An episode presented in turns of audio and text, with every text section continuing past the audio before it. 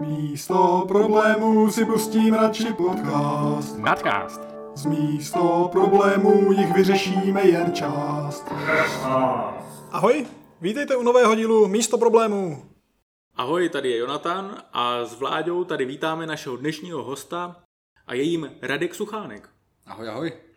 Radek Suchánek je tady náš kamarád, kolega, kterýho jsme potkávali tady na ústavu, ale tady na ústavu matematiky. Díky, to zní mnohem líp. to zní líp, ano. A tak já přesně nevím, jaký obor si studoval, prosím tě, tak aby se s nám trošku představil. Tak já jsem studoval obecnou matiku tak jako vy na bakaláři a pak jsem šel na magistra na geometrii. Ten obor se jmenoval v té době, myslím, geometrie, topologie a globální analýza, nebo tak nějak. Ono se to teďka trochu měnilo, takže nevím přesně, jak je to teď. Ale asi bych to zhruba klasifikoval jako geometrie, magisterský obor. A teďka dělám doktorát tady taky na matice a zase je to v podstatě geometrie se zaměřením na aplikace ve fyzice. A když děláš geometrii, tak tam se jako rýsují trojuhelníky a čtverce jako na střední škole. Moc možná, no. To jsem nedělal fakt dlouho. Respektive měl jsem jednoho studenta asi před rokem a půl nebo před dvěma lety, jako co jsem doučoval a tak to jsem zrovna jako rýsoval, ale jinak teda v rámci svých studií tady v Brně ani jednou, no. tak možná nám zkus teda přiblížit, jak vypadá ta vysokoškolská geometrie. Jo, tak to není úplně triviální úkol, už jsem se o to několikrát pokoušel a myslím si, že to, co je na tom nejtěžší, je trefit dobře hranici vysvětlení toho, co to je, ale zároveň zatajení spousty těch dalších důležitých věcí, které jsou kolem, ale které jsou zároveň, kterých je vlastně hodně a vytvářejí určitou komplikaci k tomu pochopení na první dobrou, tak nějak abych řekl, nebo k vytvoření nějaké základní představy. Takže když teďka začnu popisovat, co já pod tím vnímám, pod nějakou geometrií, a teda zejména diferenciální geometrii, tak je třeba brát v potaz, že vlastně ta, ta story nebude úplně kompletní. Jo? Že prostě spousta detailů bude třeba strivializovaná, ale jako za účelem toho, aby ty hlavní myšlenky, z mého pohledu hlavní myšlenky, tak myslím, že to nevadí. Byly jako v cajku. A když se třeba zastaví takhle někdo na ulici a zeptá se, prosím tě, o čem je ta diferenciální geometrie? Tak já bych, já bych řekl, že to je matematické odvětví nebo matematický obor, ve kterém se lidi snaží zkoumat prostory, a teďka otázka, co to je prostor, a nějaké objekty určité mm, z toho matematického světa pomocí v podstatě matematické analýzy, ale uspůsobené právě pro tyhle křivé prostory. Kdo třeba zná něco málo z matematické analýzy, tak uh, zná třeba pojem diferenciálu, jo, prostě zná pojem tečen, takovýhle věcí a nějaké prostě derivace, integrály a tak podobně. A v podstatě, když tohle člověk chce dělat na obecnějších prostorech, než jsou jenom ty placaté, což placaté v podstatě myslíme tím reálné vektorové prostory nějak, nějaké R na N. Středoškoláci třeba znají reálnou přímku, tak to je jednodimenzionální, v vozovkách placatý prostor. R na druhou je dvoudimenzionální rovina jo, a tak podobně. Tak když člověk chce dělat geometrii třeba na kouli, nebo na kuželu, nebo na nějakém hyperboloidu a podobně a obecnějších tvarech, tak zkrátka potom v podstatě potřebuje vytvořit nebo vy, popsat ten aparát diferenciální geometrie, ten základní aparát, který se v diferenciální geometrii používá. A je to zobecnění těch vlastně klasických konceptů, derivace, tečná, tečná rovina, jo, nějaké integrování na tady tyhle ty obecnější prostory. S tím, že ten klíčový koncept, jo, diferenciální geometrie, ten klíčový koncept tam je právě nějaký diferenciál, což znamená, že vlastně spoustu úvah my děláme na nějaké infinitizimální úrovni, což znamená na nějaké jako nekonečně malé úrovni na nějaké nekonečně malém interválku, nebo nekonečně malé ploše, nebo nekonečně malé něco ve více dimenzích jako podobného, toho daného prostoru, který zkoumáme. To nám vlastně umožňuje, to, to, to si myslím, že je jádro vlastně celé té myšlenky diferenciální geometrie, že zkoumat to na tady tenhle ten nekonečně malé úrovni, tak nám umožňuje vlastně používat ten aparát klasický, který známe z té matematické analýzy pro placaté prostory v podstatě. Pro ty R na n a, a podobně. Jo? Že vlastně jakmile to začne být nekonečně malé, tak to začne být v podstatě aproximovatelné rovnýma věcma. A otázka potom je, jak jsem schopný přenést informaci z jedné aproximace infinitizimální do dalšího bodu, do další jako aproximace infinitizimální pomocí těch jako tečných rovin třeba. Tam se dostáváme právě takhle, takhle vlastně se člověk úplně přirozeně dostane k pojmu konexe, k pojmu nějakých třeba geodetik, k pojmu prostě paralelního přenosu a teď vlastně už říkám opravdu jako terminus technicus pojmy z diferenciální geometrie, které skutečně jsou esenciální a základní, základní jako nějaké myšlenky. Jo? Takže nevím, jestli teda jsem to trefil úplně, tu, tu míru toho, jako co říct a co neříct, nevím, zkuste mě dát nějaký feedback jako na, na můj další pokus vysvětlit, co to je, aspoň trochu. Mně to dává smysl, ale napadá mě, že možná někteří posluchači s matematickou analýzou nemají vůbec žádné zkušenosti, tak ještě bychom to mohli zkusit na, na nějaké konkrétnější úrovni, třeba aha, na aha. nějakých příkladech. Jo, tak uh, asi možná dobrý příklad je, když by člověk chtěl zkoumat pohyb částice, což ve fyzice se dělá úplně běžně a pod pojmem částice si taky můžeme představit třeba jako auto, které chápeme jako hmotný bod. Že? Tak když chceme popisovat trajektorii a vůbec pohyb toho auta, no tak eh, řekněme, že ho teda chápeme jako hmotný bod, abychom si jako zjednodušili ty úvahy, jo? takže vlastně pohyb bodu, tak eh, to, co potřebujeme umět dělat je, nejprve jsme musíme umět popsat matematicky tu trajektorii. Jo, tak to je číslo jedna. Musíme umět popsat ten samotný objekt, který je tvořen pohybem té částice, tu dráhu, jo, tu trajektorii samotnou. Tak to jsou vlastně nějaké, tady se dostáváme k pojmu křivky. A když chceme třeba se zeptat, jaká je okamžitá rychlost, ten bod se teda po té křivce nějak pohybuje nebo pohyboval, my máme už informaci o tom, jakým způsobem, jak eh, řekněme nějakou funkci, která to popisuje, jo, tady tenhle ten pohyb, ono těch funkcí většinou bývá více, ale to je teďka jedno. Abychom, když se chceme zeptat na jednoduchou třeba otázku, jaká je okamžitá rychlost toho bodu v daném čase, tak potřebujeme umět derivovat v podstatě něco na té křivce. Potřebujeme umět derivovat něco. Jo? A tím, že jsme na té křivce, tak už nám to dává jisté omezení. Prostě nebude toto, ten proces nebude úplně stejný, jako kdyby se ten, ten bod pohyboval čistě po nějaké přímce. Takže zhruba takhle. Samozřejmě, když, když bychom si třeba řekli, že uvažujeme pohyb něčeho komplikovanějšího než je bod, a tady se dostáváme do další docela známe dneska i pro vlastně lajky teorie, což je nějaká teorie strun, tak tam vlastně se ty, ty základní objekty jsou struny, což můžeme chápat buď to jako nějaké úsečky, jako pokřivené úsečky, anebo jako uzavřené kružnice. Ale ty kružnice taky nemusí být jako dokonalé, můžou být taky nějak zvlněné prostě, jo.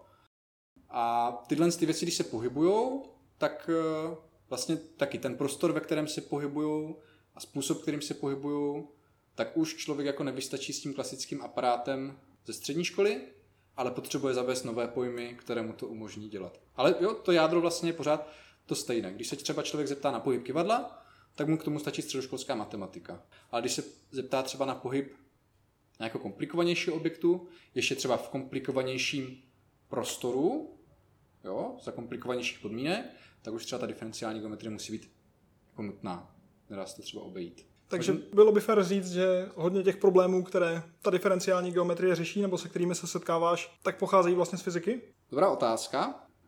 Ano i ne. Za mě ano i ne. Asi bych řekl, že každý na to bude mít, každý geometr na to bude mít svou odpověď.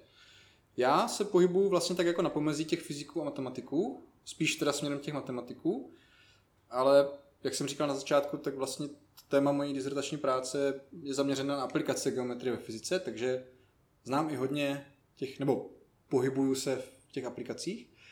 Spousta klíčových myšlenek podle mě pochází z fyziky, ale běžný geometr, jako matematik geometr, tak vůbec nemusí znát z fyziky nic v podstatě. Jo? Nemusí mít žádnou fyzikální motivaci, nemusí mít prostě vůbec nic s fyzikou společného a může dělat jako hodně zajímavou geometrii na hodně vysoké úrovni a v podstatě ty, ty nejkomplikovanější geometrie, ty nej, vlastně nejpokročilejší teorie dneska a ty nejpokročilejší výsledky, které se dneska dělají, tak velice často nejsou spojené s nějakou fyzikální teorií nebo velice často třeba nemají motivaci z fyziky. Na druhou stranu, a teď zase se dostáváme k tomu z té druhé strany, že vlastně často se třeba přijde na to, že ty objevené věci přece jenom vlastně s tou fyzikou něco společného mají, že tam vlastně ta motivace vznikne třeba později a nebo se přijde na to, že třeba jiná skupina lidí studuje stejnou problematiku, ale dívá se na to přes fyzikální problém.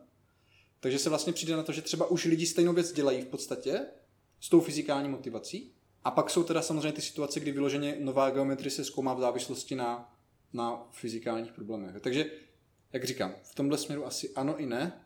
Pro fyzika geometrie je vyloženě nástroj umožňující mu pracovat s těmi teoriemi, s těmi objekty, pro geometra většinou fyzika je pěkná aplikace toho, co počítá a pěkná motivace, proč zkoumat nějaké další geometrické otázky. Pro spoustu ale geometrů třeba vůbec, vůbec tuhle motivaci nemají. Mohl bys teda Abychom si to dovedli trošku představit, uvést třeba nějaký čistě geometrický jako matematický problém, něco, co nenachází tu motivaci ve fyzice? Tak tady, tady se dostaneme asi možná jako na hranici mých znalostí, jo? takže tohle zase třeba brát z rezervou, protože to, co já si můžu myslet, že nemá fyzikální motivaci, ve skutečnosti mít, mít může, jo? že třeba je to jenom moje nevědomost. Tak třeba, my, myslím si, jo, že docela zajímavý příklad uh, jsou kartanovské geometrie. Ono se ukazuje, že vlastně spoustu těch věcí z kartanovské geometrii má nějaké aplikace ve fyzice, má, ale původem si myslím, že z fyziky nepocházejí, že skutečně ty kartanovské geometrie vznikly, nebo prostě uvedl je Lee Kartan, jako důsledek prostě zkoumání a zobecňování různých typů geometrií. Můžeš, vlastně... můžeš možná jenom, promiň, rozvést trošku, proč mluvíš o geometriích v množném čísle? Myslím, že Protože... hodně posluchačů je mhm, znám v mhm. jednotném. Jo, jo. Uh, tady, je, tady je dobré si trošku jako ujasnit právě pojmy, jo. Když, když řekneš geometrie, takhle jako vágně, prostě na ulici tě někdo zeptá, co to vlastně je ta geometrie, tak je na to těžké odpovědět, jo.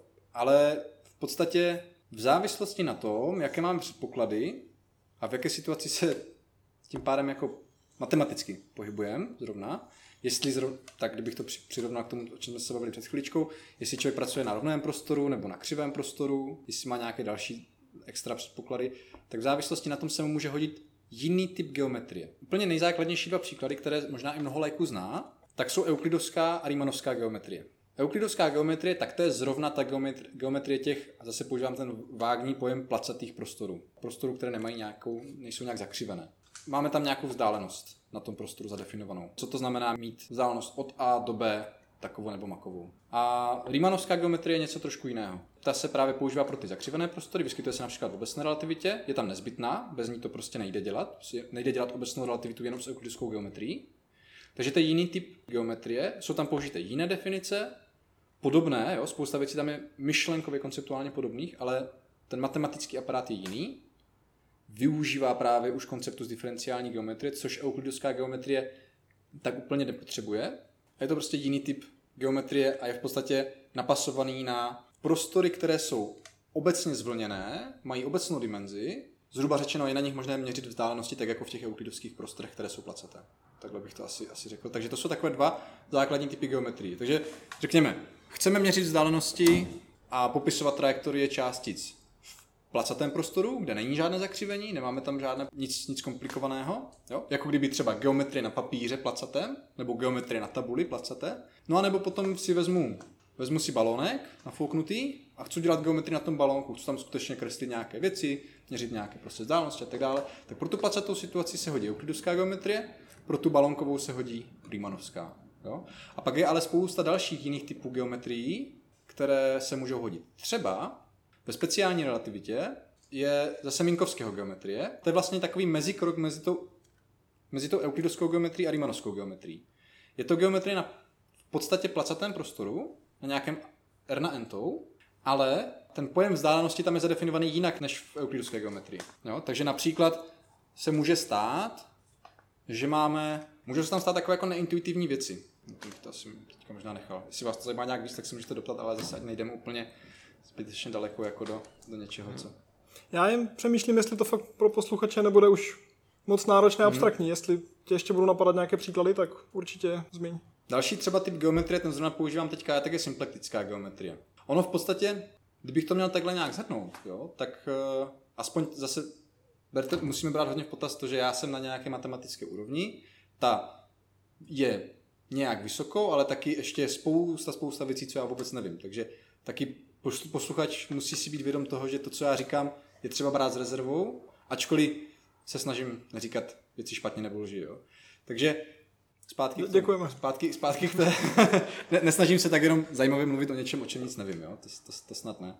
Když člověk se zamyslí vlastně nad tím, jak ty různé geometrie jsou, třeba ta Riemannovská, Euklidovská, uh, Minkovského nebo ta symplektická, kterou jsem teďka ještě, zmínil, ještě jako nepopsal, tak vlastně ono to suma sumárom začne fungovat nějak tak, nebo člověk si uvědomí tu, ten základní přístup v definici te, k tomu definovat nějakou novou geometrii, nebo nějaký typ geometrie, tak uh, že vlastně spočívá na tom, že člověk má nějaký typ prostoru a teďka ten typ prostoru co to vlastně je prostor, matematický prostor. Jo? To bych teďka na chviličku nechal jako stranou a třeba bychom se k tomu ještě vrátili, protože to je úplně klíčová myšlenka, ale ať zase ne, ne moc daleko. Tak teďka máme black box typu matematický prostor. A jen dáme pár příkladů, aby si člověk pod tím něco mohl představit. Tak matematický prostor může být rovina právě, jo, nekonečně velký kus papíru, ten papír může být rovný, nebo může být zvlněný, nebo to může být třeba, můžeme mít prostor, který je koule, ta koule je buď plná, nebo je to jenom povrch té koule, jo, prostě, nebo můžeme mít nějaké válce, hyperboloidy, jo, komplikovanější věci třeba jako jsou nějaké Mebiovy pásky a Kleinovy, lahve a tak dále. Na tom... Mezi kuchyňským náčiním je spousta dobrých příkladů, jsem si všiml. Spousta, je, je, no, je. Všechno to jsou takové zajímavé, když se tak člověk z toho matematického hlediska vezme, jak jsou vlastně docela komplikované tvary. Takže v závislosti na tom, jako co si zvolíme za ten prostor, tak máme teďka nějaký základní typ prostoru, se kterým pracujeme.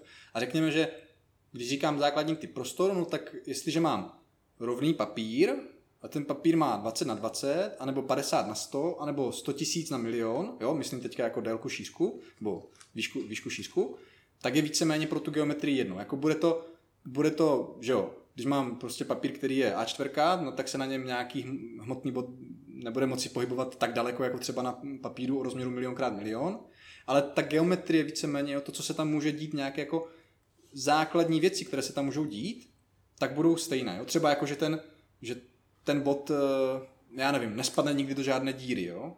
Tam prostě, že ta, ten prostor prostě nemá díru, tak on tam nemá kam jako spadnout, jo? že třeba tohle se nikdy nestane. Eh, zase, když mám třeba, kdybych uvažoval eh, typ prostoru něco jako je koule, jo? nebo prostě povrch koule, uvažujeme jako, že dvourozměrná věc, tak zase jestli ona má poloměr metr nebo 100 000 metrů, jo, tak hraje to rozdíl to bude hrát v tom, když to začnu popisovat všechno pomocí čísel.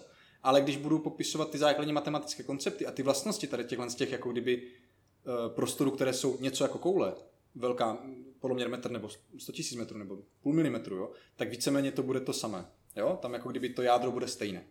A jak, jakmile si teda zafixuje jeden ten typ prostoru, tak si potom můžu říct, že tam mám nějakou další matematickou strukturu navíc. Začněme s těma placatýma prostorama. A teď ta matematická struktura navíc, co tam můžu mít, tak už jsme se s ní teďka setkali v rámci toho rozhovoru. To byla právě ta metrika, neboli možnost měřit vzdálenosti. Respektive, když tam mám nějaké vektory, tak možnost měřit velikosti těch vektorů a úhly, které svírají. Takže vlastně, jak kdyby tam mám nějakou strukturu navíc, která mě umožňuje měřit velikosti a to mě zprostředkuje potom i měření úhlu. A najednou jsem si řekl, OK, tak když já budu mít placatý prostor, na kterém jsem schopný měřit vzdálenosti, tak máme euklidovskou geometrii. Ale teď já si můžu říct, co když já si tam zadefinuju jinou matematickou strukturu? Co když tam, co, teďka otázka, co bych tam jako mohl mít vlastně za jinou matematickou strukturu? No tak já bych si třeba mohl říct, že tam budu mít věc, která budu tam mít matematickou strukturu, ať už to je teda co chce, ta matematická struktura. V tom prvním případě to bylo něco, co mě umožňuje měřit vzdálenosti a tím pádem úhly. Tak já si můžu říct, no dobrá, tak co kdybych já tam měl matematickou strukturu, která mě umožňuje měřit jenom úhly a ne vzdálenosti. Když umím měřit úhly, tak to neznamená, že umím měřit vzdálenosti. Ale když umím měřit vzdálenosti, umím měřit úhly. Takže evidentně to jsou, nebo teda měly by být, aniž by člověk věděl přesně, jak si tady tyhle věci zadefinují, je struktura jednoho typu, struktura druhého typu, jeden typ vzdálenosti a tím pádem úhly, druhý typ pouze úhly. Tak vzhledem k tomu, že to nejsou stejné věci, tak i matematicky by to mělo být vyjádřeno pomocí jiných objektů a tím pádem se dá očekávat, že když začínám s tím placatým prostorem jako nějakou mojí, nějakou mojí základ, nějakým mojím základním prostorem, kde funguju, a na to mám ještě ten dodatečný předpoklad té matematické struktury, která dělá buď jednu věc, anebo jinou věc, takže to budou vlastně jiné typy geometrií. A když to, to tohle vlastně jako je docela dosti reálná, teďka o, čem se bavíme, je vlastně dosti, dosti jako, tak jako reálná věc v tom smyslu, že tyto koncepty jsou nutné k popisu běžných věcí, které my kolem sebe pozorujeme. Euklidovský prostor, jo, to znamená ten placatý prostor s možností měřit vzdálenosti a tím pádem úhly, no tak to používáme běžně k právě třeba všechny počítačové systémy v autech tohle to budou mít, jo? to budou všechno euklidovské geometrie. Protože prostě mám vzdálenost mezi auty, tam nějaké zakřivení prostoru vůbec nehraje roli. Všechno, co tam hraje roli, je, jak je něco ode mě daleko, jak rychle se to ke mně pohybuje, jak rychle to brzdí. Co, co když projíždíš třeba zatáčkou nebo je na silnici nějaká nerovnost? A já si myslím, že tam pořád bude euklidovská geometrie, protože v těch výpočtech, podle mě, které se odehrávají v tom počítači, ale teď teda to je moje hypotéza, v těch výpočtech, které se odehrávají v tom třeba automobilovém počítači, aby něco vyhodnotil, tak podle mě to probíhá tak hrozně rychle, že vlastně každé to zakřivení té vozovky je zanedbatelné pro ten výpočet. Protože on, když si to představím, že mám třeba kopeček nějaký výmol, tak ten výmol, ono, já nevím, on se třeba, ten výmol je, já nevím, v rozsahu jednoho metru na té vozovce. Jenže v tom jednom metru ten, výpo, ten počítač udělá třeba 100 výpočtů, nebo tisíc možná, já nevím, jo, to budou, ale jako hrozně rychle to bude, jo. A v podstatě pro něho to může být zanedbatelná věc úplně. Podobně si myslím, že to bude i u té zatáčky. Ale nechci kecat, jako jo, nechci kecat. Jde o to, že u těch výpočetních aplikací, řekněme, si vlastně tu geometrii teda volíme, ale podle té konkrétní aplikace, tak některé ty geometrie můžou dávat větší smysl, dávají přesně tak, lepší přesně tak, přesně tak. Třeba zrovna to, co jsi řekl s tím autem, eh, co když jsou nějaké zatáčky, možná se tam dá používat nějaká jako křivá geometrie a možná je i nutná, nevím, ale jak říkám, je docela možné, že ta placatá geometrie tam je dostatečná aproximace pro ty výpočty a tím, že je mnohem jednodušší než ta křivá geometrie pro výpočty, tak eh, se čas, často třeba volí tady tohle. Že kolikrát třeba mám i situaci, která z matematického hlediska je jasně, tady by jsem potřeboval typ geometrie B, ale v aplikaci v praxi mě vlastně ten typ geometrie A, který je mnohem jednodušší pro popis a pro práci, úplně stačí na 4-5 desetinných míst, což je zcela dostačující. Jo? Takže tady podá si spíš o to měřítko, kdybychom chtěli používat tu placatou geometrii na nějaké tvrzení, které souvisí třeba se země koulí, tak to no, asi nebude. se právě dostáváme přesně tam, kde se to jako liší už, protože GPS systémy, to spousta lidí zná a ví, jako co to vlastně GPS systém, že jo? tak možná ne úplně každý ví, že vlastně GPS systémy už jsou závislé na používání obecné relativity. Že vlastně tam, kdyby člověk používal tu euklidovskou geometrii, tak už to nesedí a skutečně tam začnou vznikat tak velké výkyvy, že zkrátka ten systém přestane fungovat. Jo? Že vás prostě nedoveze tam, kam potřebujete. Takže tam už vlastně ta placatá geometrie, eh, ačkoliv vlastně ty výpočty se s ní dají dělat, tak už nedává, už prostě ta aproximace je tak špatná, že, že už to v praxi není aplikovatelné. Takže bylo by fér říct, že GPS systémy jsou dnes tak přesné právě díky těm technikám z těch zajímavějších geometrií? No já bych, já bych to dokonce posunul ještě kousek dál a řekl bych, že GPS systémy vůbec jsou možné díky obecné relativitě. Že vlastně bez ní by to vůbec nešlo. To si myslím. Že prostě totiž si myslím, že nejenom, že tam vznikne chyba typu, jakože měl jsem se dostat do bodu A a dostal jsem se do bodu A plus 100 metrů, ale že ty chyby tam začnou být kumulativní v těch výpočtech hmm. a najednou si ten systém úplně jako podělá. Jo? Že to si myslím, že to není jako tak, že by člověk se netrefil prostě na desítky nebo stovky metrů, ale že prostě se to úplně zbrtí, jako, jo? že to fakt začne dávat irele, jako irrelevantní výsledky. Chcete do Brna, skončíte v Olomouci, jo? prostě tak něco. Nebo někde v lese. Kdybychom to chtěli nějak zhrnout, jo? my jsme teďka se jako dostali někam docela daleko v těch, v těch myšlenkách, ale bychom to měli nějak zhrnout. Geometrie v množném čísle a nějaké nefyzikálně motivované geometrie nebo geometrie, které třeba jako nejsou úplně spjaté s fyzikálními teoriemi, tak geometrie jsou dány volbou nějakého typu prostoru matematického spolu s nějakou dodatečnou matematickou strukturou. Co to je matematický prostor, co to je ta matematická struktura, to bych chtělo zase trošku víc jako diskuze o kousek dál se v tom dostat, ale aby posluchač nebyl zbytečně zatížen matematickými pojmy, tak máme prostě ty příklady k tomu. Jo? Placatý prostor, zakřivený prostor, schopnost měřit vzdálenosti a úhly, nebo schopnost měřit jenom úhly, případně třeba jiné věci. Vlastně ta matematická struktura, kterou my na to jako na ten prostor si požadujeme, aby tam jako existovala, nebo si ji tam jako zadefinujeme, tak ta určuje ten, potom ten typ geometrie spolu s tím prostorem. No a takhle můžeme si říct, dobře, tak já si zafixuju ten svůj placatý prostor, jo, s tím budu teďka pracovat v placatých prostorech, jsem prostě nějaký puntík na papíře a teď já si budu přemýšlet nad tím, co všechno za ty struktury já tam můžu mít. No tak, když si člověk řekne, chci měřit vzdálenosti nebo uhlí, tak to je velice přirozené. Ale pak si může říct něco třeba, co už jako není tak intuitivně přirozené, ale on si to nemusí říct z hlediska toho, já chci měřit tohle. On si řekne, aha, když já jsem tam měl tenhle typ matematické struktury, tak co kdybych vlastnost 1, 2, 3 změnil takhle, takhle a takhle.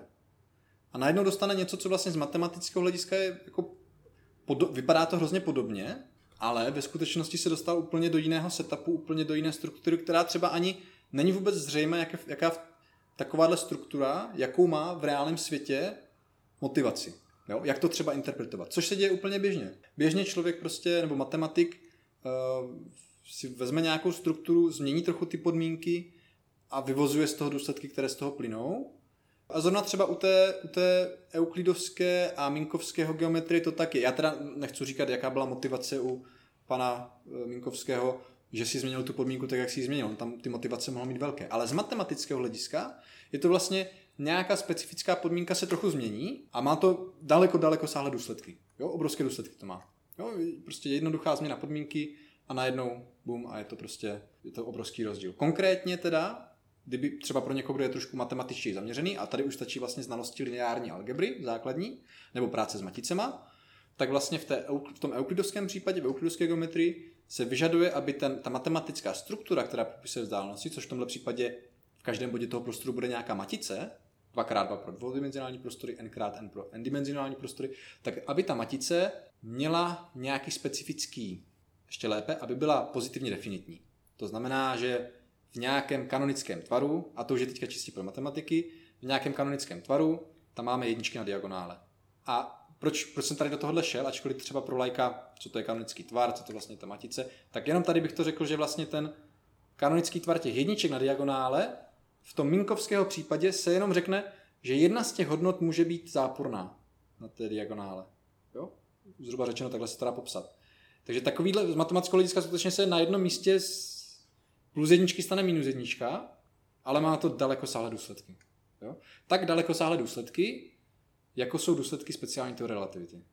Jo? Které kdo zná, aspoň trošku speciální teorie relativity, nebo respektive důsledky, které z ní plynou, nějaké třeba zajímavé paradox, paradoxy pro nás v našem myšlení, ale neparadoxy v té teorii, že jo? tak uh, strašně zajímavé věci z toho plynou, že jo? třeba jako dilatace času nebo kont- kontrakce délky. Jo? Což jsou jako absolutně neintuitivní věci a platí, nebo vlastně ten matematický aparát, který to umožňuje, jo? když to řeknu hodně, hodně naivně a hodně vágně, tak je založený na tom, že na jednom místě nějakého matematického objektu se místo jedničky vloží minus jednička. Takže zhruba, zhruba takhle. A já bych si třeba mohl říct, co kdybych tam měl místo jedné jedničky, dvě jedničky, u kterých změním znamenko. A jsme zase někde jinde. A zase, a má to jako nějaký smysl. Jo? Je to něco zajímavého. Jo? A pak si třeba člověk může říct, no co kdybych tam uvážil ještě něco komplikovanějšího třeba, jo? něco nějakou další věc bych tam změnil. Takhle dostávám ty různé geometrie. No a přesně sem tam si někdo může vymyslet něco, co matematicky je zajímavé, ale nemá zatím žádnou fyzikální motivaci. A to jsou zrovna podle mě ty geometrie, které nejsou fyzikálně motivované, ačkoliv se třeba může ukázat později, že mají velkou užitečnost ve fyzice, ale prostě ten matematik, který to vymyslel, tak to vymyslel, protože tam byly matematické motivace, proč takovouhle věc dělat. Přirozené třeba. Přirozené, ale matematicky. To možná ukazuje sílu toho matematického aparátu, mm-hmm. no, mhm. že abychom popsali něco reálného, tak je to hodně práce možná, ale jakmile už ten abstraktní popis máme, tak tím, že ho jenom maličko změníme, uděláme nějakou malou nianci, tak ta odpovídající realita už je výrazně složitější, možná nemyslitelná. I když se podíváme na tu kvantovou fyziku, tak z toho matematického hlediska spousta těch paradoxů, řekněme, se dá popsat relativně jednoduše, ale interpretovat, co to znamená v tom našem světě, tak je hodně náročné. Jo, souhlas, no. A možná ještě teda pojďme do té otázky, co je to teda vlastně ten prostor? Případně, co je to třeba díra? Hmm, tady asi způsob odpovědi, který zvolím, zase nebude úplně, že bych tady začal definovat nějaké věci, ale tak nějak zase skrze příklady a uvidíme, jestli to bude zkousnutelné nebo ne. To, co i třeba like zná asi, tak je, tak je pojem množiny. Množina. Co to vlastně množina? No to je něco, co obsahuje prvky. Co to jsou prvky? Víceméně cokoliv. Když nepůjdeme do nějakých jako detailů, tak víceméně cokoliv. A teďka jít do detailu znamená jít skutečně do nějakých hlubokých matematických úvah docela, jo? ale cokoliv znamená, tak jedna množina může obsahovat auta třeba, všechny auta. A pak může být množina, která obsahuje auta a jabka. Nebo může být množina, která obsahuje přesně jedno jabko, které jsem zrovna dneska na snídani snědl. Jednoprvková množina, bude to množina pana Radka a jeho jablka, takhle ji nazveme. A nebo ji můžeme nazvat množina A, velké A psací třeba, nebo množina velké fň. A v té množině bude jeden prvek a ten prvek bude jabko, které jsem dneska na snídani snědl. Ono ve skutečnosti tahle množina je prázdná, jo? protože já jsem žádné jabko dneska na snídani neměl, takže kdybychom chtěli být hodně přesní, tak je to prázdná množina, která nemá žádný prvek. Ale kdybych snědl to jabko, tak je to jednoprvká množina. A teďka já prostě mám nějaký za... Všimněme si, najednou jsme si zadefinovali něco, to něco, jsme, co jsme zadefinovali je množina, zhruba řečeno jedinou vlastnost, kterou to má, je, že to obsahuje prvky. A teďka my můžeme si vymyslet nějaké další operace, co s těma množinama chceme dělat. A já si můžu teďka říct pro sebe, dobře, to je můj matematický prostor, na kterém já se teďka pohybuju. Množina. A co ten matematický prostor umí? Má prvky. Kolik jich má? Záleží. Můžu pracovat se dvěma množinama najednou? Záleží, co s nimi chceš dělat. A takovéhle otázky si potom matematik může klást. Ale když si řeknu zase třeba, no dobře, a co kdyby moje množina byla množina všech bodů na povrchu země? Můžu mít takovouhle množinu? O, vlastně, proč by ne, že jo? Co, co by ne? Tak má množinu všech bodů na povrchu země. Jenže tahle ta množina má určitě jiné vlastnosti, co vlastně všechno o ní můžu říct. Tak ona má určitě jiné vlastnosti, než množina, Radkova množina zeleného jabka, nebo tak nějak jsem to nazval, že jo? Ta jednoprvková množina toho jabka, které bych teoreticky ráno snědl na snídaní. Protože s jednoprvkovou množinou toho tolik jako moc neudělám. Mám jeden prvek, tak můžu se zeptat teda, jestli ten prvek tam opravdu je nebo není, jo? Jestli opravdu je jednoprvková, tak řekněme teda, že je jednoprvková. No a víceméně, dokud, sní, dokud neza, nezačnu tady s tou množinou dělat něco vzhledem k ostatním množinám, tak prostě mám jednoprvkovou množinu a tím to končí. Ale jakmile mám mnohoprvkovou množinu, tak eh, já třeba si můžu zadefinovat nějaké zrovna další matematické struktury na této množině. Když zadefinuji matematickou strukturu na jednoprvkové množině, tak to moc většinou moc zajímavé nebude, protože co vlastně ta matematická struktura mě dělá? Ona mě, řekněme, že teda ten náš matematický prostor je ta množina, jo? tak ona mě na tom moje matematickém prostoru říká něco o vlastnostech mezi těmi body. Jo, nějaké prostě vztahy mezi těmi body, že jo? V našem případě u euklidovské geometrie to bylo, mám jeden bod, mám druhý bod a vztah mezi nima, jak jsou od sebe daleko. Nebo mám jeden vektor, mám druhý vektor, jsou zapíchnuté, řekněme, ve stejném bodě ty vektory, jaký je úhel mezi nimi. Nějaký vztah mezi těmi vektory. No, ale když mám jednoprvkovou množinu, tak řekněme, že tam chci zadefinovat vzdálenost, no tak mám tam jeden bod jako nedaleko sám od sebe. No, tak bylo by divný, kdybych řekl, že pět. Asi bych řekl, že nula, aby to dávalo smysl ten pojem vzdálenosti a všechno ostatní začne být triviální. Jo? Když, když, vy, když vybuduju prostě ten pojem vzdálenosti nějak obecně a chci ho teďka zadefinovat, pro, nebo chci ho použít na tu jednu prvkovou množinu, nic moc zajímavého se nestane. Když to udělám na množinu všech bodů na papíře, už to bude zajímavější. A když tohle to budu chtít použít na množinu všech bodů na povrchu země, tak už to začne být docela komplikované. Takže tady jo, je nějaká ta motivace za tím pojmem podle mě prostor, matematický prostor, může to být množina, většinou, v drtivé většině případů to je množina, matematici pracují s množinama, jako s jejich základními objekty, a ta množina na sobě může mít nějakou další strukturu. Takže já můžu mít třeba ten euklidovský prostor a s tím se pojí euklidovská geometrie. Já můžu mít reálný vektorový prostor, to mě říká vlastně, že mám prostor, který obsahuje, zase je to množina, jo? v první řadě je to množina. Reálný vektorový prostor je množina. Dobře, co ta množina umí? O, má nějaké prvky v sobě a ty prvky jsou vektory konkrétně. Tak spousta středoškoláků a někteří základoškoláci ví, co to je vektor, jo? to je nějaká, můžeme si to představit jako šipku, že jo? ale je to vlastně objekt, který má velikost a směr nějaký, jo? nějakou orient, nějak, nějak je prostě v tom prostoru orientovaný. Takže prvky téhle množiny jsou vektory a když řeknu vektorový prostor, tak to není jenom, že tam mám vektory jako prvky, ale že já ty vektory dokonce umím sčítat a když řeknu, že to je reálný vektorový prostor, tak já vím, že ty vektory umím přeškálovat nebo, neboli natáhnout, případně zkrátit podle toho, jakým číslem reálným je pronásobím. Vezmu si vektor, pronásobím ho dvojkou, no, tak dostanu dvakrát větší vektor. Pronásobím ho 0,5, no, tak dostanu poloviční vektor.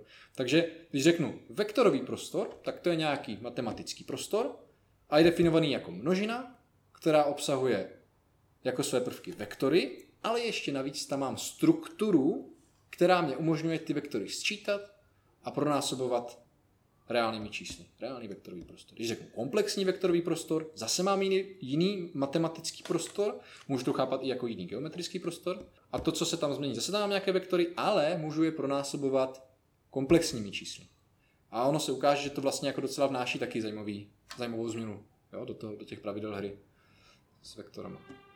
Takže asi zhruba takhle nějak bych odpověděl na to, co to je ten co to je ten prostor právě skrze příklady a jo, takovou nějakou analogii, kam dál to člověk může prostě táhnout v tomhle směru.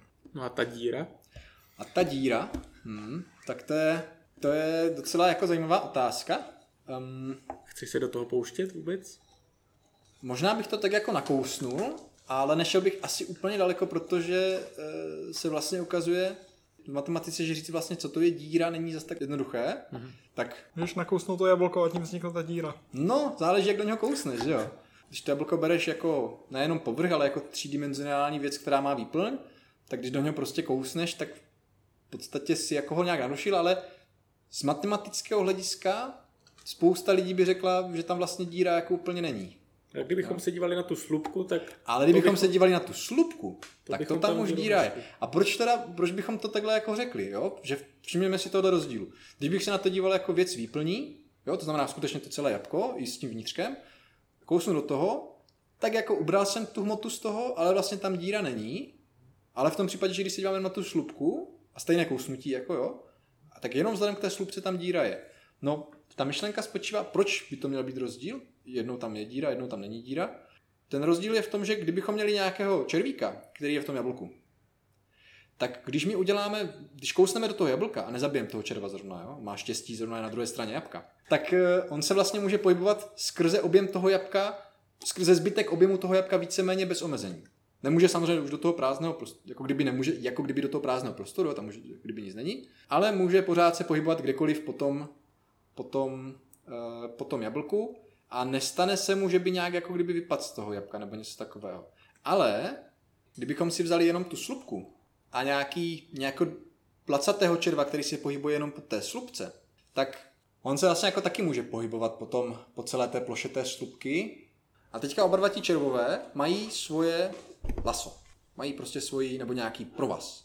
Ten červ, který je opravdový a žije uvnitř jablka, tak když on s tím svým lasem, respektive nějakým lanem, které uzavře do libovolné smyčky uvnitř tohohle prostoru, jo, má svoje lano a prostě z něho udělá jako kdyby kružnici nějakou nebo prostě libovolnou smyčku uvnitř toho jabka. Tohle to udělá tenhle ten červ a pak to stejně má povoleno ten červ na té slupce. Tak ten červ uvnitř jabka, když tu svoji smyčku začne stahovat, tak stahuje, stahuje, stahuje a ten červ uvnitř toho jabka to vždycky může stáhnout, tady tuhle tu smyčku, až do, až do úplného konce. Ale ten červ na tom povrchu toho jabka tohle udělat nemůže. Protože když náhodou se stane, že on to svoje lano povede přesně kolem té vykousnuté části, tak mu se zkrátka stane, že to lano se mu zastaví o hranici toho vykousnu, té vykousnuté věci. Představme si, že jakmile prostě je to vykousnuté, tak já nemůžu jít za hranice toho, co je vykousnuté, jo? že vlastně to je ten princip tady, o kterém si bavíme, že nemůžu jít za hranice toho vykousnutého, takže ten červ vevnitř taky nemůže jít za hranici toho vykousnutého. Jo? Ale ten červ vevnitř, kdykoliv udělá smyčku, tak ji může stáhnout a ten červ ale na tom povrchu nemůže. Jo? Spoustu z nich těch smyček stáhnout může, jo? Ale ty, které vedou kolem vykousnuté části, tak ty stáhnout nemůže, protože by ta smyčka musela být jít přes hranici toho jabka a to jako kdyby nemáme povoleno. Tam jako kdyby pro toho červa není žádný prostor a tedy i pro tu smyčku tam není žádný prostor, přes který ona by se mohla stáhnout. A z tohohle hlediska vlastně ten povrch je s dírou, ale ten celkový objem jako kdyby není s dírou.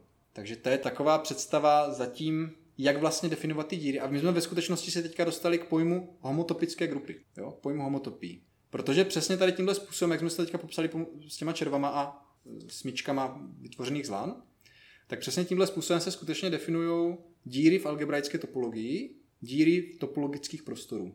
Že v podstatě to definujeme tak, že když jsme schopni v tom prostoru stáhnout smyčku libovolnou, tak ten prostor díru nemá. A když toho nejsme schopni, tak ten prostor díru má. A objekt, který to měří, jestli tady tohle jde nebo nejde, tak je právě první homotopická grupa. Tak to je takové jako zajímavé. Ale jsou to teda zrovna jenom tady tyhle ty jsou to tady tyhle jako kdyby dvoudimenzionální díry. Všimněte si, že teď jsme se dostali jako do pojmu dimenze díry. Můžete mít díru dvoudimenzionální, tak díra třeba v papíře, v rovině, jako kdyby, tak to je dvoudimenzionální díra. Díra skrze jablko, kdybych byl schopný kousnout tak, že to prokousnu skrz jablko, což asi nikdo nedá, jako jo, ale... Kdyby náhod... jeden hodně velký přední zub. Hmm, a nějak to fakt jako propích tím zubem, jo. A najednou by si mohl vidět skrz to jablko, tak to už by byl jiný typ díry, než na tom povrchu. A vzhledem, všimněte si, že vzhledem k tady téhle té díře, ten červ uvnitř jablka bude schopen vytvořit smyčky, které nebudou stažitelné. Takže z tohohle hlediska tohle by byl typ díry, která v tomto prostoru je. Která se liší od té povrchové, jako kdyby. A všimněte si, že i ta dimenze té díry je jiná, jo, z nějakého intuitivního hlediska. Že to není jenom díra zejména povrchová, ale je to díra skrz celý ten prostor, třídimenzionální, jo, takže ta dimenze tam je prostě jako kdyby jiná.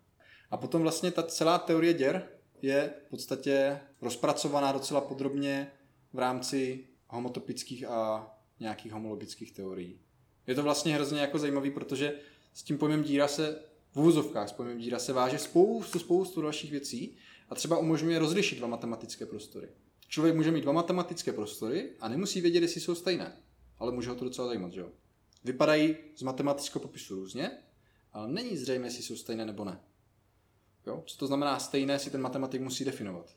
Ale jakmile se to definuje, co to znamená stejné, tak pořád ho může zajímat, mám prostor A, mám prostor B, jsou stejné. No a jeden ze způsobů, jak to odlišit, jo, v určité definici stejnosti, je právě pomocí těchto děr, tak jak jsme si teď popsali.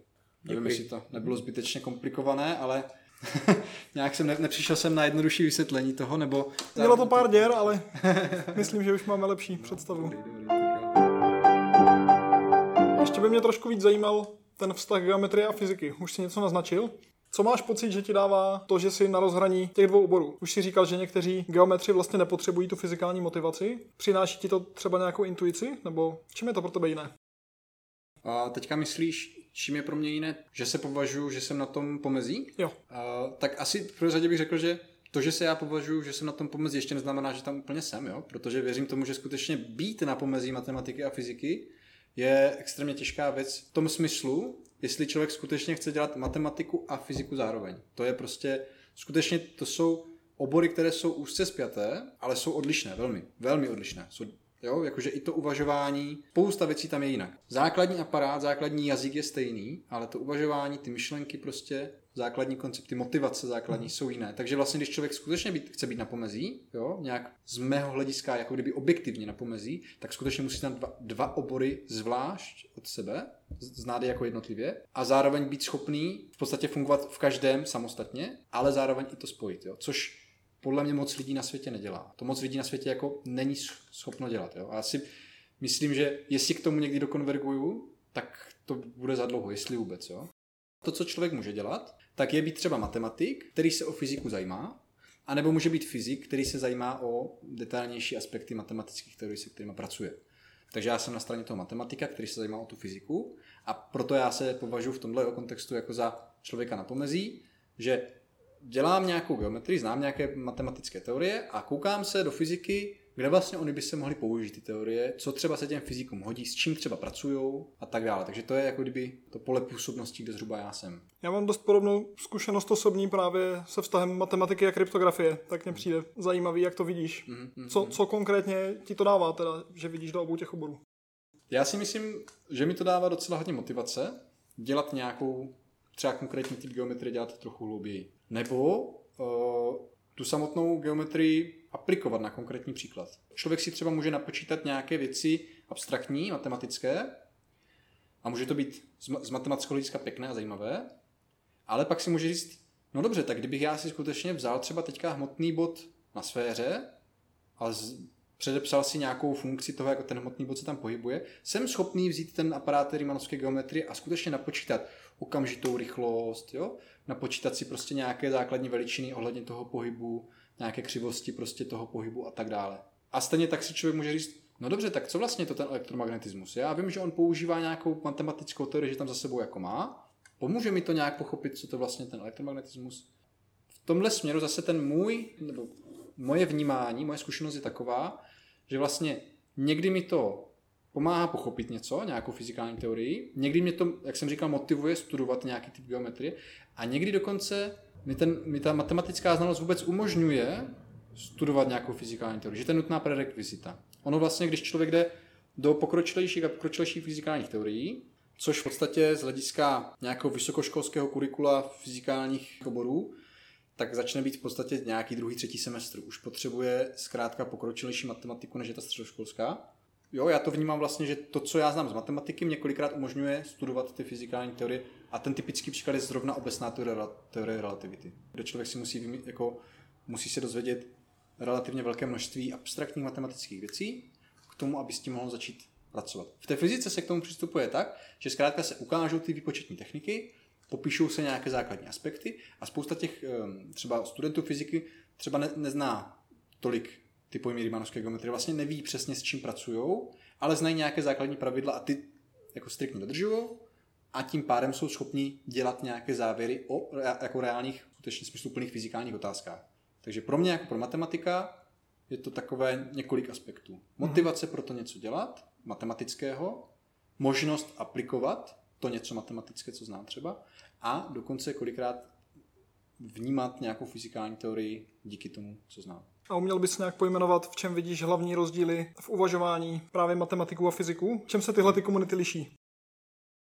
Podle mě se nejvíc liší v tom, že čistý matematik nepotřebuje mít motivaci v aplikacích toho, co dělá. On může studovat jednoduše důsledky axiomů, důsledky nějakých předpokladů, které si stanoví a může se dívat na matematické aspekty své teorie, což znamená například, mám nějakou matematickou teorii, řekněme nějaký typ geometrie a teď tam se počítají třeba křivosti, jsou to nějaké význačné objekty v té teorii, v té dané geometrii. A teď já se můžu ptát, no tak co pak je křivost? V takové geometrii, v takové geometrii, na takovém prostoru, na takovém prostoru, a jak ty křivosti spolu hrajou? A tak dále, a tak dále, a tak dále. A pak tam ale můžu mít z té křivosti odvozenou třeba nějakou další super křivost a nějakou další ještě mega super extra křivost, do nějaké prostě variace tohohle matematického pojmu. A jsou pořád matematicky zajímavé z toho hlediska, že mě třeba umožňují odlišit dva matematické prostory od sebe. Například, jo, tam může být spousta dalších motivací, ale třeba, že mě umožní odlišit dva prostory od sebe. Jenže ten matematik, mu je úplně jedno, jestli když náhodou ta teorie, se kterou pracuje matematická, má někde aplikaci ve fyzice, třeba zrovna v té obecné relativitě, tak mu může mít úplně jedno, jestli tam nějaký pátý invariant, který on si ten matematik vymyslí a spočítá a se kterým pracuje a líbí se mu, protože vychází hezky, jestli to má nějakou aplikaci tam v té geometrii, teda v té, v té fyzice, jo, v té obecné relativitě třeba. Může, může mu to být úplně jedno. A často jim to jedno je. Má to své výhody velké. Má to své výhody, protože ten matematik může postupovat nějakými těmi striktními pravidly a zároveň vlastně tu svobodu konceptuální si může nechat na právě ty abstraktní myšlenky a na práci s těmi abstraktními matematickými pojmy. Když to ten fyzik, tak ten, z mojí zkušenosti z fyziky, se kterými jsem třeba pracoval, nebo se kterými spolupracuju, tak ten fyzik vlastně, on nepoužívá tu matematiku pro sebe samu, což ten matematik dělá. On to používá k tomu, aby něco spočítal fyzikálně relevantního. Jo? Nebo aby třeba ukázal, že něco fyzikálně relevantní není. Jo? Že třeba nějaká kvantita vyšla extrémně divně jo? a to je prostě nemyslitelné v těch podmínkách, ve kterých se zrovna jako v té své teorii pohybuje třeba. Jo? Ale vždycky tam je ta motivace toho, že má nějaký svůj fyzikální problém jo? a ten fyzikální problém může být určité kvantitu takovou a makovou, jo? nebo určité rychlost toho a tamtoho, anebo třeba popište vůbec, jak nějaká částice se vůbec může pohybovat v elektromagnetickém poli a podobně. Jo? Takže různé fyzikální problémy. A teďka to je jeho hlavní motivace, proč on třeba se doučí nějakou techniku, proč on se naučí počítat nějakým způsobem, proč on použije takový amakový aparát. Jo? A v podstatě o té matematice potřebuje vědět, jak funguje a co si může a nemůže dovolit. Jo, jsou to často takové blackboxy třeba pro ty fyziky. Samozřejmě neříkám, vůbec to nemyslím plošně. Jo? To samozřejmě je spousta fyziků, kteří si řeknou, dobře, já tady používám už pět let, deset let, tady používám nějaký diferenciální počet. A co ono to vlastně ta hladká varieta, jo? co to je ten manifold prostě, jo? Jak to vlastně ta definice přesně funguje, v čem mě to dává omezení. Potřebuju vlastně vůbec tady tuhle obecnou definici, nebo si myslím, že pracuji na nějakém superobecném prostoru, ale ve skutečnosti jsem pořád v nějakém základním plochem setupu, jo? v nějaké základní ploché situaci a, a je to vlastně všechno docela šumák a ty předpoklady složité matematické moc neřeším. Takže spousta fyziků si v tomhle dělá jasno. Já si myslím, že čím je ten fyzik asi jako pokročilejší, a myslím teda teďka teoretické fyziky, jo? o těch experimentálních uh, fyzicích toho tolik nevím. Jo? Bavíme, se, bavíme se teďka o teoretické hmm. fyzice. Tak tam si myslím, že čím ten, te, ten teoretický fyzik je dál, tak tím je víc odkázaný na tu matematiku a tím víc má i motivaci podle mě jako zkoumat ty matematické aspekty a být vlastně i velmi dobrý v té matematice. Jo? Zná tu teorii matematickou třeba velmi dobře. Často se stává, že třeba nějaký fyzik umí v dané matematické teorii třeba spočítat daleko víc než ten matematik. Zná daleko víc početních technik, má daleko větší praxi v tom, protože on to skutečně používá pro konkrétní věci, pro konkrétní úkoly. A ten matematik si třeba sem tam něco jako započítá, aby si zkusil, jak to teda funguje, jestli to, jak to má v té hlavě poskládané, jestli to skutečně je tak, jak si myslí. Zkusí to prostě, vymyslí si jeden, dva dobré příklady, aby to vyzkoušelo přesně to, kde si myslí, že je třeba to slabé místo a tím to hasne, motivaci neřeší, pokračuje dál ve svých úvahách, rozvíjí dál svoji teorii. Fyzik dělá trošku něco jiného. Jo? Samozřejmě pak se dostáváme k tomu, že vlastně ty dva obory jsou skutečně propojené a já si myslím, že je docela široká skupina právě těch matematiků a fyziků, kteří jsou přirozeně motivovaní matematici fyzikou a fyzici matematikou a potom se dostávají třeba často Jo, zjistí, že třeba dělají 10 let na nějaké teorii a ona najednou se ukáže, že má třeba super zajímavou aplikaci ve fyzice, tak samozřejmě ten člověk přirozeně se začne zajímat o tu fyziku, protože mu to pomůže třeba extrémně zviditelnit tu jeho práci, získat granty a tak dále. Mm-hmm. Stejně tak ten fyzik se může stát, že mu ho napadne nějaká, nějaký fyzikální koncept a neexistuje matematický aparát, který by ten fyzikální koncept popsal. To je docela jako, nebo nechci říct jako běžná věc, to zase úplně ne, ale jako děje se to, jo? to není nic jako nezvyklé ve fyzice. A ten fyzik potom jde a vymyslí si svůj matematický aparát a často se stává třeba, že takhle vznikly nové geometrie. A potom matematik třeba přijde a řekne si, ty to je zajímavá, zajímavá geometrie, to mě nikdy nenapadlo takhle uvažovat, pojďme se podívat, jaké tam máme důsledky a takhle se najednou ty prostě obory spojí a většinou z toho jsou strašně zajímavé spolupráce, hrozně zajímavé výsledky. Tak, tak, takhle asi. To si myslím, že jsou ty hlavní rozdíly v motivacích a v tom prostě, co je tvůj prostě hlavní cíl. A jak vnímáš hledání nějakého společného jazyka? To je často problém v těch interdisciplinárních spolupracích, že jo? V tomhle směru si myslím, že ten matematik to má jednodušší, protože jeho jazykem se mluví. Fyzik může říkat v běžném jazyce svoje fyzikální motivace, může říkat svoje předpoklady, může popisovat prostě fyzikální situaci, v jaké je, ale dřív nebo později, jakmile chce skutečně něco říct o svoji fyzikální teorii, tak se bez matematického jazyka neobejde. Nejde to prostě, jo. Nejde exaktní věci, nejde popisovat, nebo myslím si, že momentálně nemáme jiný jazyk než matematický, k tomu, abychom ty exaktní myšlenky popisovali a abychom s nimi byli schopni opravdu pracovat. Takže v tomhle má ten matematik výhodu, když on přijde za tím fyzikem a zeptá se ho, co ty tady vlastně počítáš, hele? Tak mu řekne, no já tady počítám prostě dráhu částice a teďka ona ta částice je v takovém poli elektromagnetickém, má tam gravitační pole ještě, prostě oni spolu nějak interagují a je to strašně, strašně hustý, protože to je v okolí nějaké černé díry, je to úplně psycho prostě a dívej se na to, jo. A ten matematik řekne, no dobře, dobře, dobře, tak počkej, zpomal, zpomal, zpomal. Co myslíš pojmem částice, co myslíš pojmem pohybuje se, co myslíš pojmem černá díra, co je tvůj základní matematický prostor, se kterým pracuješ? A ten fyzik řekne, jo, jo, jo, tak promiň, promiň, ale já jsem tady moc rozjel, dobře, pracujeme v Riemannovské geometrii, setup je obecná ty relativity, jo, takže tam máme nějaké, nějaké prostě základní předpoklady prostě o metrice, máme hladké variety, které jsou dimenze 4, jo, máme tam minkovské metriky na tom prostoru, pohyb částice, tak ten prostě chápeme takhle a takhle, jo, vypočítávám tady tyhle ty věci takhle a takhle a najednou si řeknu, aha, OK, OK, tak tady už jsme, jsme schopni se o něčem bavit. A teďka ten fyzik řekne, no a hlavně napadla taková zajímavá věc, prostě jak ta částice vlastně může vybočit třeba z té trajektorie prostě v tady téhle strašně specifické situaci, která se třeba děje v konkrétním mm, případě, když třeba nějaká, já nevím, hvězda před svým vybuchnutím začne pouzovat třeba. Mě by zajímalo, jestli to, jako jak to tam s těma částicemi, s tím pohybem funguje a co se tam může stát za extrémní trajektorie třeba. A matematik bych řekne, no dobře, tak to by asi šlo spočítat. A fyzik řekne, já si to myslím, že by to šlo spočítat. Bez tak jo, ale nevím přesně jak, jo. Nějak jsem na to teďka v těch výpočtech krátký a ten matematik řekne, jo, jo, ty totiž třeba tady zapomínáš na tuhle tu jednu důležitou věc, prostě, která se dá použít, anebo pojďme se podívat, co se tam vlastně děje jo, a takhle ti lidi třeba můžou spolupracovat. Ale ne vždycky je to takhle jednoduché, jo. Někdy je to daleko komplikovanější prostě a najít to, tu společnou řeč může být daleko, daleko složitější, jo, protože zkrátka každá strana používá, ačkoliv používá stejný jazyk, tak ho používá jiným způsobem a k něčemu jinému. A může se ukázat třeba právě, jak jsem říkal, před chvílí, že třeba ten fyzik zná spoustu výpočetních technik, ale třeba už se neorientuje tak velmi dobře třeba proč ty techniky fungují, co jsou slabé a silné stránky, co tam jsou vlastně za specifické předpoklady. Často to ti fyzici třeba nemají úplně dotažené do konce, ale ví se, že se používá nějaká technika, používají tisícovky fyziků, vyhlasní fyzici, jo, není o čem, není co řešit, Kdyby, kdybych moc moc chtěl, jo, si řekne ten fyzik, tak já se podívám do knížky A, B, C, tam si všechny ty detaily najdu prostě od tady těchto světových špiček fyzikálních, jo, a a mám to. Ale whatever prostě, takhle se s ním počítá, počítá takhle se s tím můj školitel, počítají takhle se moji studenti takhle to počítají, počítají to moji kolegové, neřeším to. Jo? Jenže potom, když se začnu bavit s tím matematikem, tak přijdu na to, hele, tohle my musíme vědět, jo? protože bez toho se nehneme. Já nevím, co ty děláš prostě. Možná vám to funguje, ale dokud já nebudu vědět proč a co vlastně děláš za techniku matematicky, tak já ti moc neporadím. A já ti tak můžu na to přikývnout a říct, držím ti palce. Jo? Ale do té doby, dokud já nemám svůj matematický setup jasný, tak já ti moc nepovím. Což může být potom třeba otázka roků spolupráce, než se tady tyhle ty věci sednou. Ale zase, když si to sedne, tak často z toho jsou super výsledky, hrozně zajímavé spolupráce. To se zrovna třeba teďka děje.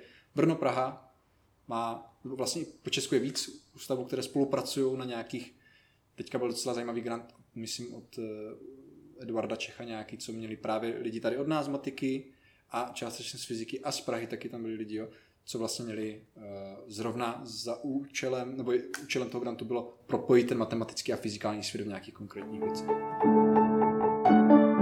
Na závěr bych se ještě rád trošku pobavil o tobě. Vždycky mě přišlo zajímavé, že se ti povedlo vybudovat si docela hlubokou intuici, takovým pěkným způsobem přemýšlet o těch věcech, ale vím, že třeba tvé známky tomu vždycky neodpovídaly. Jaké jsi měl studijní strategie? Asi záleželo na studijním období, že jo? A jako taky, já si myslím, že mě docela ovlivňoval nějaký osobní život, jo? takže někdy to prostě, to studium šlo trochu stranou, někdy zase ne. Obecně jsem zjistil, že vlastně u mě ta klíčová strategie je najít cestu, ve které mě to baví. Byly třeba věci, které mě v tom studiu nebavily a které vlastně pro mě byly takové hůř zkousnutelné, tak tam jsem se nebál jako, tam jsem se nebál prostě brát na plynu a, a prostě tím jenom tak nějak prolítnout nezávisle na známce. E, zpětně se ukázalo, že vlastně ty věci, co jsem, kterýma jsem procházel, takže všechny se mi jako potom hodili nějak. Ty, kterýma jsem jenom tak prolítnul, tak jsem stejně si musel doučovat. Úplně vlastně, když tak nad tím přemýšlím, tak nemám ani jeden příklad, kdy tohle se jako nestalo. Fakt úplně od těch věcí, které prostě byly úplně na začátku třeba studia, tak ještě teď mi to třeba jako, ne že dohání, ale že si říkám, ty bláho, tak tenkrát jsem se na to mohl podívat víc, jo. Ale že jo, to člověk takhle jako neví. Takže ta moje strategie byla taková, jako co nejvíc to užít, jo? že vlastně nebyl jsem schopný příliš jít sám přes sebe, hmm. ve mhm. smyslu toho překonávat se, abych tohle zvládl, abych se dostal do tam toho bodu, protože konečně potom něco, jo, to prostě takhle já jako nejsem schopný příliš fungovat. Je to určitým způsobem vlastně omezení, jo? že někdy mě to fakt omezuje, ale na druhou stranu mě to umožnilo hledat prostě v těch věcech i třeba jako něco víc, než co se v tom kurzu běžně řekne, a nebo prostě nad tím přemýšlet prostě tak nějak víc jako konceptuálně do hloubky. Že třeba, co třeba u té, jako člověk u té zkoušky tolik nepotřeboval, ale zároveň mu to jako umožnilo udělat si třeba trošku širší rozhled. Takže říkám, v tomhle směru to prostě bylo něco za něco. A který předmět teda například na bakaláři jsi užil nejvíc? Na bakaláři jsem si užil nejvíc, jo. Hmm. Ty já jsem na bakaláři měl relativně dost předmětů. Obecně mě se třeba hodně líbila uh, teorie kategorií, to mě přišlo fakt moc zajímavé. Ačkoliv teda paradoxně jsem to příliš jako nepoužil nikdy. Používám jako vlastně úplně základní aspekty teorie kategorií relativně běžně, ale tu hloubku té teorie jsem nikdy nepoužil. Jo? Hodně se mi líbila i vlastně nějaká algebra, a třeba Galoisova teorie, jo, aplikace nějaké teorie grup a podobně, to mě přišlo úplně super. Samozřejmě ta diferenciální geometrie mě prostě chytla, jo, to mě přišlo, to mě přišlo bezva. A taky mě hodně bavily kurzy na fyzice, které jsem, pár kurzů, které jsem měl na fyzice, tak mi přišly prostě super. Mně se docela často stávalo vlastně, že když jsem takhle, že když jsem přišel na matiku, tak já jsem, nejsem z nějakého matematického gimplu nebo něco takového, že vlastně pocházím z úplně normálního běžného gimplu, že ty mé matematické znalosti nebyly na začátku nějak extra, když jsem začal studovat matiku. A vlastně spousta věcí mě přišla hrozně fascinující, jo. A dělo se mi to dlouho, strašně dlouho se mi dělo to, že jsem si pořád, jako kdyby s každým semestrem a s každým nebo s velkou částí kurzů, takových opravdu matematických, jsem si říkal, ty bláho, tady zase přichází nějaká úplně, úplně nová prostě myšlenka, která by člověka třeba vůbec nenapadla, nebo by nad tím musel úplně, Bůh ví, jak dlouho přemýšlet, aby to vůbec aspoň nakous a tady na tebe najednou začnou solit prostě jeden koncept za druhým, které mají nějaký smysl, nějaký prostě význam. A mě právě hrozně jako bavilo se nad tím zamýšlet, jo, proč vlastně tohle to jako děláme, proč, proč se takováhle teorie buduje, jo? Což vlastně na tom kurzu většinou nebylo, nebylo součást toho kurzu, že jo? To většinou součást byla, vysvětleme si základní pojmy, začneme s nimi pracovat, dokážeme nějaké věty, a tady je nějaký celek. A už vlastně bylo na každém studentovi si nad tím jako popřemýšlet. A mě právě bavilo zrovna, jo, hmm. tak nějak si nad tím tak jako přemýšlet. No. Proč jsi teda rozhodl studovat matiku? Zní to, že ty motivace jsou pro tebe hodně důležité. Jo. Byl to jeden nějaký zlomový moment? Docela jo, docela jo. Původně, původně, když jsem byl na střední, tak jsem si říkal, že jsou asi nějaké tři základní směry, které, kterými bych se mohl vydat. Jeden z nich byl právo, druhý byla filozofie a třetí byla fyzika. V té době jsem vůbec o matice neuvažoval, když jsem takhle si jako rozmýšlel, kam, kam bych šel. U práva jsem si říkal, že by mi asi docela šlo, ale že by mě to tak nějak vnitřně asi sežralo. Mně to přijde jako takový obor, kde vlastně člověk hrozně moc, že to je vlastně postavené na souboji s někým že tam je asi hodně těžké udržet si nějakou takovou jako zdravou hladinu prostě harmonie, jo? protože vlastně každý ten soudní spor je nějak, je, je spor prostě, jo? což já jsem jako vlastně nechtěl do toho oboru jít, ačkoliv jsem si říkal, že by mi to možná šlo. Pak jsem si říkal, že bych šel do filozofie, protože tam mě bavila. Právě z toho důvodu, že když jsem byl na střední, tak mě prostě bavilo přemýšlet o věcech, ale samozřejmě já jsem nebyl já jsem nebyl příliš dobrý student v tom smyslu jako klasického studia, takže já jsem neměl příliš takových těch standardních matematických znalostí, standardních fyzických, fyzikálních znalostí, takže jsem přemýšlel jako nad věcmi, které byly spíš to fyzika, eh, filozofického charakteru. Ale tam jsem si pak řekl, že vlastně ta filozofie se mi zase tak nelíbí, protože, protože mi tam vlastně chyběla ta exaktnost. Jo? Že jsem si pak jako uvědomil, že vlastně ta filozofie jako moc pro mě nepůjde, protože jsem měl strach, že bych se zase jako utopil ve vlastních myšlenkách, které vlastně nikdy nebudu pořádně schopný dozjistit, jestli někam vedou nebo nevedou. Jo? A že tohle jsem si říkal, že mě vlastně jako nebude asi jako naplňovat, jo? dřív nebo později. Ačkoliv jsem k tomu vlastně přirozeně inklinoval, tady k tomuhle směru, si myslím. Vlastně hodně blízko k tomu mě přišla ta fyzika, která taky zkoumá nějakým způsobem vnější svět, ale jiným, jiným způsobem, exaktnějším.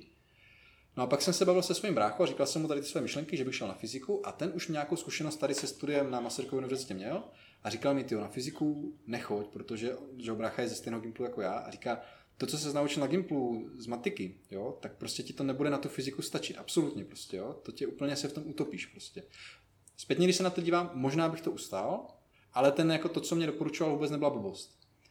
A říkal, ale jestli hodně chceš, jestli hodně chceš na fyziku, budeš muset jít na matiku ze startu prostě. A pak třeba se na tu fyziku nějak jako přepojíš, jo.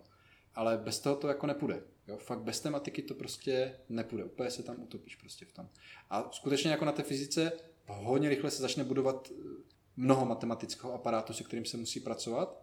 A myslím si, že zrovna já, který vlastně má chuť vědět, co se děje zatím, by s tím měl docela jako, by, měl bych s tím asi problém, jo. Asi dost možná bych to prostě ne, neustál, jo, prostě. Nějak psychologicky. Tak jsem šel na matiku a pořád jsem měl tu vizi toho, že bych to jako potom aplikoval někdy, té, někdy v té fyzice. Ukázalo se vlastně, že ta matika je pro mě tak zajímavá, že, že jsem na nějakou fyziku docela na, na dlouhou dobu potom jako ne že zanevřel, ale skoro zapomněl, jo, prostě, že přestalo to být pro mě tolik relevantní, ta fyzika, protože se otevřel úplně nový svět, o kterém jsem vůbec neměl ponětí, jo. Přišlo mě to hrozně jako fascinující, že vlastně existuje extrémně propracovaný, sofistikovaný a vlastně hrozně pěkný svět, ve kterém se lidi pohybují, nějak takový abstraktní svět, ale o kterém vlastně úplně spousta lidí vůbec neví a normálnímu smrtelníkovi to vlastně úplně uniká, jo? tady tohle, že vlastně člověk, který se do té matematiky skutečně neponoří, tak prostě nemá, nedokáže si vytvořit představu toho, co to je. Co to vlastně jako reprezentuje ten obor. Jo, tak jak člověk si třeba nedokáže představit, já nevím, jak to vypadá uvnitř slunce, protože se nepředstaví si to, nebo, nebo třeba si nepředstaví, co je za zavřenýma dveřma, jako ne, neví, jak bych to řekl. Hmm. Jsou prostě věci, u kterých člověk skutečně nemá vodítko na to, co ta věc vlastně je. Ani jo. žádnou intuici. Ani žádnou intuici, prostě jako kdyby, může si něco tak jako představit, ale ví, vnitřně prostě ví, že, že to není ono, jako že vlastně není schopný zrakem, myslí, rukou do toho prostě šánout a nějak si to prostě proskoumat, jo. A zrovna když jsem tu matematiku studoval, tak jsem tady tohohle dojmu vlastně nabil, jsem si říkal, kdybych nad tím přemýšlel dřív, co to vlastně ta matematika je, vůbec nikdy bych neměl možnost to vlastně vědět, jo? dokud to člověk nedělá, tak to vlastně neví. Vůbec, vůbec nemá tu představu za tím, co to vlastně je. Co byste teda třeba vzkázal někomu, kdo, řekněme, nemá s tou matematikou žádné zkušenosti, ale třeba se mu líbí tahle diskuze, chtěl by nahlédnout trošku hlouběji. Jde to vůbec nějak? Přípa- případně jaká je nějaká myšlenka, kterou bys chtěl, aby si odnesl z tohohle? To je taková, taková asi filozofická otázka pro mě, protože ačkoliv mě ten obor přijde fascinující a dělám ho už teďka vlastně nějakých 9-10 let a baví mě to jako dost, tak vlastně nevím, jestli bych to někomu vyloženě jako doporučil, jo? studovat to. Jedna věc je třeba zajímat se o nějaké matematické koncepty, podívat se třeba na nějaké, nějaké kanály na YouTube a prostě na nějaké zajímavé paradoxy a tak si jako nad tím přemýšlet. To bych přirovnal k tomu, když si třeba člověk kouká na nějaké fyzikální videa a řekne si třeba, wow, teďka vyfotili černou díru, tak to je úplně hustý prostě, jo, a, a prostě teďka tady máme objevenou nějakého prostě gravitační vlny z nějaké kolize prostě černých děr a prostě úplně strašně to zní strašně psycho. Ale ve skutečnosti ta práce, která je zatím, tak je hodně jiná než ten jako tady tenhle finální výsledek. Jo? Že vlastně to je úplně proces je zatím komplikovaný a, a vlastně nevím, jestli bych to někomu úplně doporučil.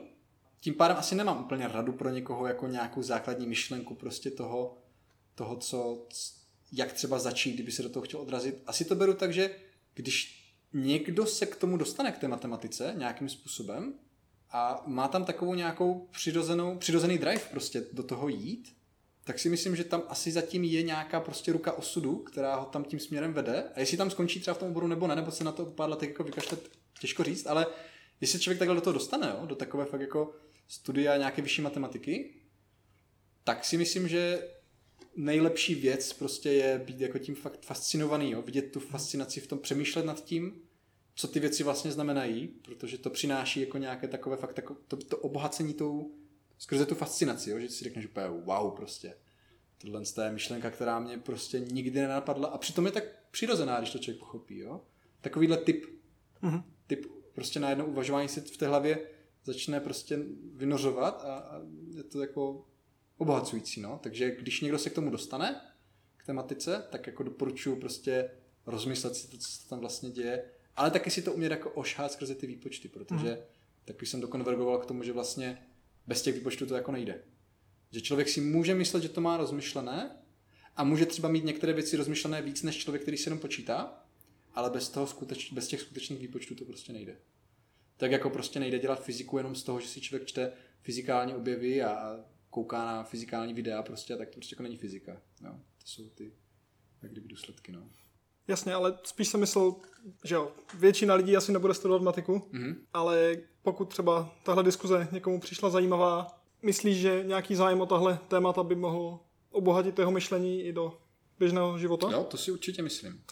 To si určitě myslím. Myslím si, že vlastně přemýšlet nad matematickými koncepty a vlastně nad jakýmkoliv exaktním konceptem, exaktním jakože fakt dobře definovaná věc, jo, kde jsi schopný dohledat prostě každičký detail, který ti není jasný a který tě zajímá, tak podle mě vždycky je jako zajímavé nad tím přemýšlet, když člověk má nějakou motivaci to dělat, jo? že to je obhacující, rozšiřuje to prostě ty mentální kapacity podle mě, rozšiřuje to nějaký prostor prostě v tom abstraktním uvažování, jo? Přitom je to prostě super i pro lajka. Proto třeba já se rád i z lajky jako bavím a ne, nepovažuji se za nějakou super profíka mat, matematika, jo, ale prostě vzhledem k lidem, kteří tu matematiku nedělají třeba vůbec, jo, tak i s těma se moc rád bavím a snažím se jim nějak třeba sdělit ty své myšlenky, když se mě na něco zeptají, protože si myslím, že to je fakt jako moc, moc zajímavé a obohacující pro člověka, který to třeba jako nezná. No. Takže doporučuji jednoznačně. Prostě lámat si hlavu nad zajímavými věcmi. Super. A ještě nám prozrať, čím teď žiješ ve svém osobním životě. Uh, tak já mám prcka s mojí milou, máme prostě jedno, jedno ročního kluka, tak to je takový jako hodně, hodně věc, která mě v tom osobním životě jako naplňuje a která mi to řeklo, která je se mnou spojená, jo, ten klučina prostě. Máme taky psa, dvouletého, tak to je taky super, prostě takhle si s ním skočit ven. Ráno třeba taková rutinka, prostě vezmu prcka do, do nosítka, psa na vodítko, nebo třeba s náhubkem bez vodítka, jdem se tady projít kolem prostě pár stromů ve vnitrobloku, tam, kde bydlíme. Uh, rád se koukám ve volném čase třeba na nějaké legrace seriály, třeba nějaké srandovní, to mám hrozně rád, jo, jako humor.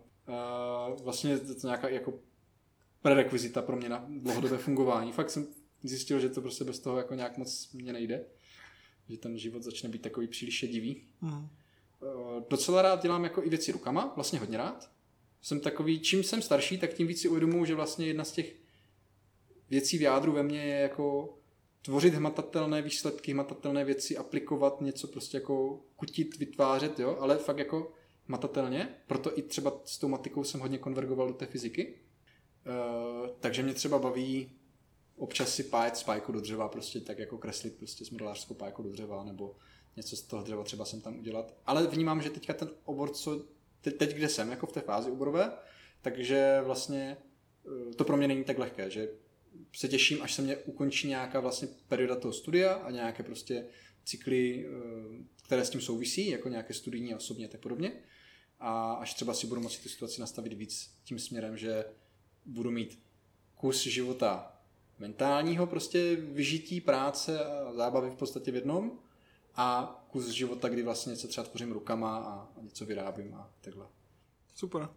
Máš ještě nějakou závěrečnou zprávu pro posluchače? O, tak ať tady tenhle ten kanál poslouchají, přijde mi to super.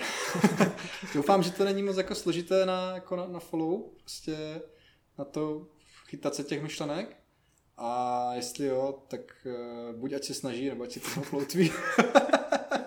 ne, jakože jsem rád, že jsem tady s vámi mohl strávit prostě kousek času, takhle pokecat si o těchto věcech. A jestli je tam třeba někdo na, druhé, na druhém konci drátu, koho tyhle věci zajímají a chtěl by se třeba ještě na něco zeptat, nebo si klidně pokecat, nebo mít nějakou mailovou korespondenci, nebo cokoliv v tomto směru, myslím si, že určitě, když se ozve vám, nebo mě, nebo přes vás mě, nebo nějak klidně můžeme dát dohromady, prostě pokecat si, jsou to moc zajímavé věci, když na to má člověk čas a chuť, tak je to super. Jo, tak díky moc Radku, díky moc, že jsi přišel tady k nám a budeme se těšit na příště. Zdravíme všechny posluchače a přejeme pěkný den. Díky, bylo to super. A jestli nám chcete napsat, tak můžete třeba na náš mail místo problémů at gmail.com. Díky. Ahoj. Ahoj.